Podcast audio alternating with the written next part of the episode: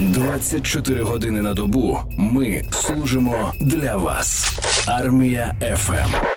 До розмови з нами долучається Андрій Козінчук, це військовий психолог. І сьогодні дуже непросту тему будемо обговорювати, зокрема реабілітацію наших ветеранів з інвалідністю. Пане Андрію, доброго ранку. Доброго ранку, армія ФМ. Привіт всім збройним силам.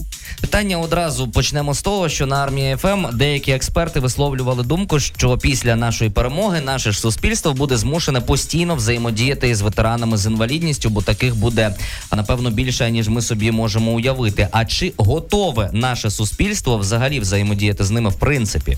Наше суспільство воно дуже мобільне, воно гнучке, і тому, якщо є така потреба, то ми готові взаємодіяти, жити і працювати, не знаю, радіти разом із такою категорією. Тим більше, що ветерани з інвалідністю це не про якийсь недолік, це про якусь особливість. Тут немає нічого такого надзвичайного, аби ми не взаємодіяли. Питання в тому, наскільки суспільство готове визнати свої недоліки. А як зараз ми повинні поводитись, спілкуючись з військовими, які мають інвалідність? Якісь базові ключові правила. Перше правило це поводьтеся з ними так, е, ну як ви поводитесь із іншими людьми, тобто не треба якось вирізняти. І ніякого жалю. Жалість це те, що робить людину е, слабшою, кролішою. І коли починається причитання, ой, бідний, нещасний, в тебе немає ніжки чи ока, то це ну не дає сили цій людині. Тому ніяк ніякому разі жаліти не можна. Але й применшувати також, що нічого страшного там е, тобі зараз все зроблять. Ведіть себе так, як ви ведете себе із іншими людьми. Не треба нічого робити за цих людей. Наприклад, якщо людина на милицях і він впав, то підійдіть до нього і попросіть дозволу, чи можу я тобі допомогти. І тільки після ствердження це робіть. Тому що якщо ви будете робити щось замість, то ви таким чином підкреслюєте, що ти не вдаха, ти, ти, ти недолік якийсь, а такого робити не можна. І звісно, треба попрацювати із дітьми для того, аби вони не тикали пальцями, не витріщалися, не кричали на на всю глотку, що дивись, дядя без ноги пішов, тому що це трохи так тригерить. Це саме базове, що є. Якщо вам дійсно хочеться щось зробити для цієї людини, от то варто вам проговорити з цією людиною. Я хочу це зробити. Чи дозволиш ти мені? Угу. А чого категорично не можна говорити таким людям? Категорично взагалі е, не можна якимось чином оцінювати.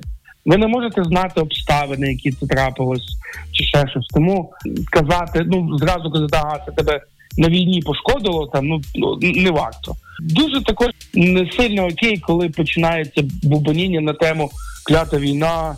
Що це робиться, тому що зразу задається питання: якщо тобі так не подобається ця війна, то що ти робиш тут в селу? От іди і воюй. Ну і звісно, бажано не, не применшувати чи там не ну знову ж таки оцю жалість не лупашити зі всієї дури. Це саме от основне, що є. А яким має бути прояв нашої подяки ветеранам з інвалідністю? Тут немає взагалі ніякого ну такого біномонітона. Хочете подякувати? Підійдіть і скажіть дякую тобі за службу. Але буває таке, що хочеться подякувати, але дуже ну не не знаю, незручно, от якось соромно. То достатньо прикласти е, долоню до серця до свого, от і е, кивнути головою. Цей жест ну, в міжнародній спільноті означає дякую за твою службу. Тобто всі ті жести, які е, доречні до звичайних військових, так само доречні і до незвичайних військових, правильно? І і, і, і, і, до, і до людей з інвалідністю, так тому що як показала практика, люди із інвалідністю, наприклад, у людини немає там ноги. Там це ж не означає, що вони випали з світу. Вони подорожують, працюють, заводять сім'ї, закохуються і розкохуються. Не знаю, візьмемо Сані Терещенка, у якого мутація двох рук. Ну і з оком там велика проблема. І він з одним оком і без рук вже дві книжки написав. Питання до, до людей із руками, які хочуть написати книжки, але не можуть. Вас що щось спиняє? Чувак без рук книжки лупашить і при тому був заступником міністра у справах ветерана. Тобто, це повноцінні люди в плані життя. У них просто є якийсь дискомфорт в, де, в деяких проявах, і казати, що це люди з інвалідністю, і їм конче треба моя допомога. Це якраз що вже включати психологію. Це жалість до самого себе, тому що люди таким чином проекцію на себе наводять і кажуть, мені би не хотілося, аби в мене була інвалідність, і таким чином вони оцю проекцію дають е, цим людям. А що От, тому жалість лишіть при собі. так підскажіть, а що здатно допомогти військовим, які отримали інвалідність, реабілітуватися і знову почуватись повноцінним членом суспільства? В чому шукати таку можливість? Це от якраз влиття в соціальні верстви населення. Тобто людина з інвалідністю ну має бути частиною соціуму. Чого ми так боремося за цю інклюзивність? Щоб люди могли там виходити на вулицю і заходити в офіс для того, щоб вони ввели такий же спосіб життя, як і е, фізично повносправні люди. І як тільки вони будуть мати таку змогу, от їхня реабілітація чи їхня адаптація до соціуму буде ну миттєва. Вона буде просто чудова. Ну і звісно, ну усвідомлення розуміння людей.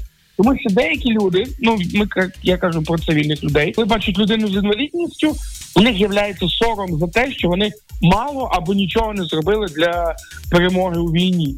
І вони таким чином хочуть обезцінити або сказати: от пішов дурачок на війну, і от що він має.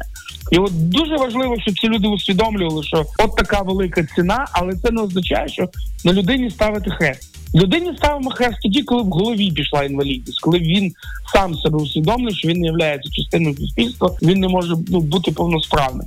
А це дійсно бідося. Mm-hmm. Але зараз я дивлюсь на тих людей, у яких немає якихось м- частин тіла, і те, як вони працюють, що вони роблять, наскільки вони круті, то питання самого формулювання інвалідності, мабуть, треба перегляду, але це точно мають робити самі е, люди з інвалідністю, а не а не я. А, а яка роль так. рідних у такій реабілітації? Все таки рідні люди, напевно, мають також колосальний вплив. Та ну це, мабуть, найперша ланка, яка є.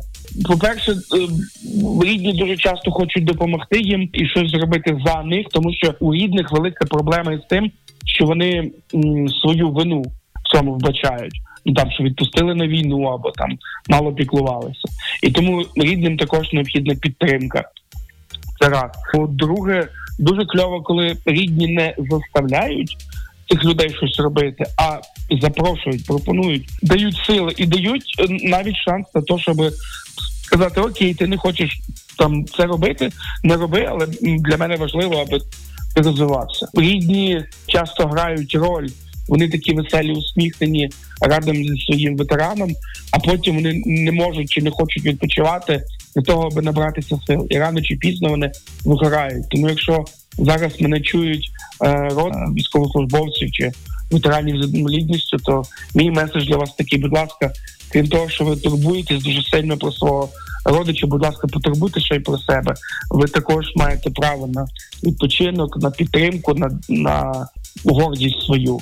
От, якщо ваш родич повернувся з інвалідністю, це не означає, що життя закінчено. Просто навпаки, воно просто поміняло своє русло і можна зайнятися якимись іншими штуками, спортом, піти в іншу науку. Наприклад, ця людина працювала фізично, е, значить зараз вона може працювати інтелектуально, можна піти навчатися.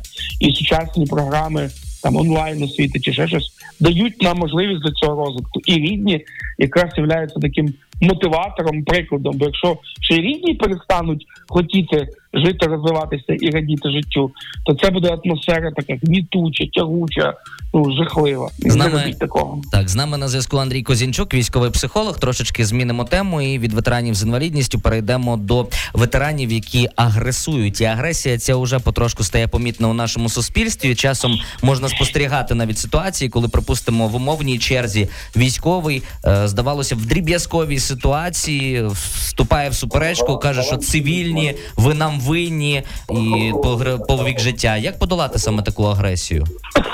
Ну, якщо ви зіштовхнулися з ветераном, який агресує, наприклад, в публічному місці, ви маєте усвідомити таку штуку. Він не агресує на вас особисто. Скоріше всього, що в нього є якась провина, він втомлений, його голова перевантажена інформацією, і йому це все хочеться от виплеснути. Тому не варто, навіть якщо пішла на особистості, не варто агресію переводити також на особистості, тому що це нічого не дасть. Ви таким чином конфлікт не вирішить. Друга штука, якщо ви ну знаходитесь завжди в безпеці, якщо ви бачите, що людина агресує вербально або невербально, ну тобто словами. От, все окей, знаходитесь просто ну, в безпечній дистанції на відстані протягнутої ноги. Це не для того, щоб він вас не ударив, тому що пи- питання в тому, хто в більшій небезпеці знаходиться. Ветерани агресують тільки в одному е, в одній умові, коли вони відчувають небезпеку. Це не означає, що ви її несете. Ця небезпека може бути дуже суб'єктивною. Дуже мало простору, дуже багато людей, там здавлене повітря або якийсь флешбек з війни. Якщо він відчуває небезпеку, як, як військовослужбовці реагують на е, небезпеку? Ну от коли йде обстріл, спочатку сховалися в безпечне місце, а потім дали отвіточку. От тут і пішла така ментальна отвіточка. Тому ні в якому разі не ну сприймайте це на себе. Ви можете сказати, що я на твоїй стороні, друже, я українець, ну я такий же, як і ти. От і я вболіваю за тебе. А якщо ситуація не, не йде на вирішення, не, не загострюйте її, будь ласка. І ще одне таке прохання: не заспокоюйте. Просто з, викиньте фразу зі свого життя, не фразу, а слово заспокійся. Або російською це буде успокойся. Оце слово ще ніколи і нікого не заспокоювало. А От, нас- Просто нам, нам би хотілося, аби воно Так, було так. спокійніше. Наскільки Якщо питання, скажіть, такої агресії з боку вже колишніх військових буде актуальним вже після перемоги? Напевно, часто будемо спостерігати подібні дріб'язкові речі. Якщо ви відкриєте свої очі ширше, і ви побачите, що цієї агресії кожен день дуже багато в мирному житті, не тільки від військових. Бабуся, які відкрили вікно літом в маршрутці, жінка в, в черзі, трухлявенький дядечко, який чимось недовольний, він борчить. Ну, я такий, дуже так, так. Да, у нас дуже багато такої штуки. Просто військові вони тригерять, тому що це зараз, ну хто зараз найзгадуваніший, та у кого найвищий рейтинг по довірі?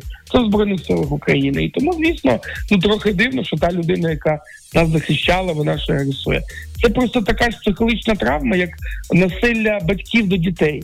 Тобто батьки ж мають захищати дітей, і коли вони починають агресувати, для дитини йде ну такий нестандартна позиція. Ого, то, що мене захищало, воно тепер мені загрожує. І тут така сама штука. Але в будь-якому випадку, скоріше всього, що у цій у, цієї людини є відчуття небезпеки.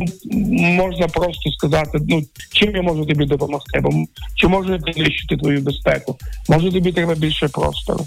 Е, така штука. Але якісь прогнози, що це буде масово чи щось таке, я не можу сказати, тому що, е, як правило, оці погані речі. Тобто, коли була така масова агресія ветеранів проти свого суспільства, було тільки в умовах, коли військовослужбовці поверталися е, додому, е, програвши свою війну. Я зараз говорю про радянський Афганістан і про американський В'єтнам. От там був великий сплеск негативних оцих агресій. А і після Чечні також в Росії було саме того, що вони е, програли війну, і вони агресували, бо бути втратити скільки людей, і саме головне сенсу там не було тої війни. От в чому суть. Тому ми не маємо права на програш. Нам тільки перемагати треба. Однозначно, щира правда. Андрій Корніч Козінчук, військовий психолог, сьогодні був з нами на зв'язку. Дякуємо вам величезне за компетентні коментарі, за красномовні приклади. І я вже з нетерпінням очікую, коли це інтерв'ю вже в запису з'явиться на соціальних майданчиках армії ФМ. Дякую вам. Дякую вам. Ти чуєш Армія ФМ.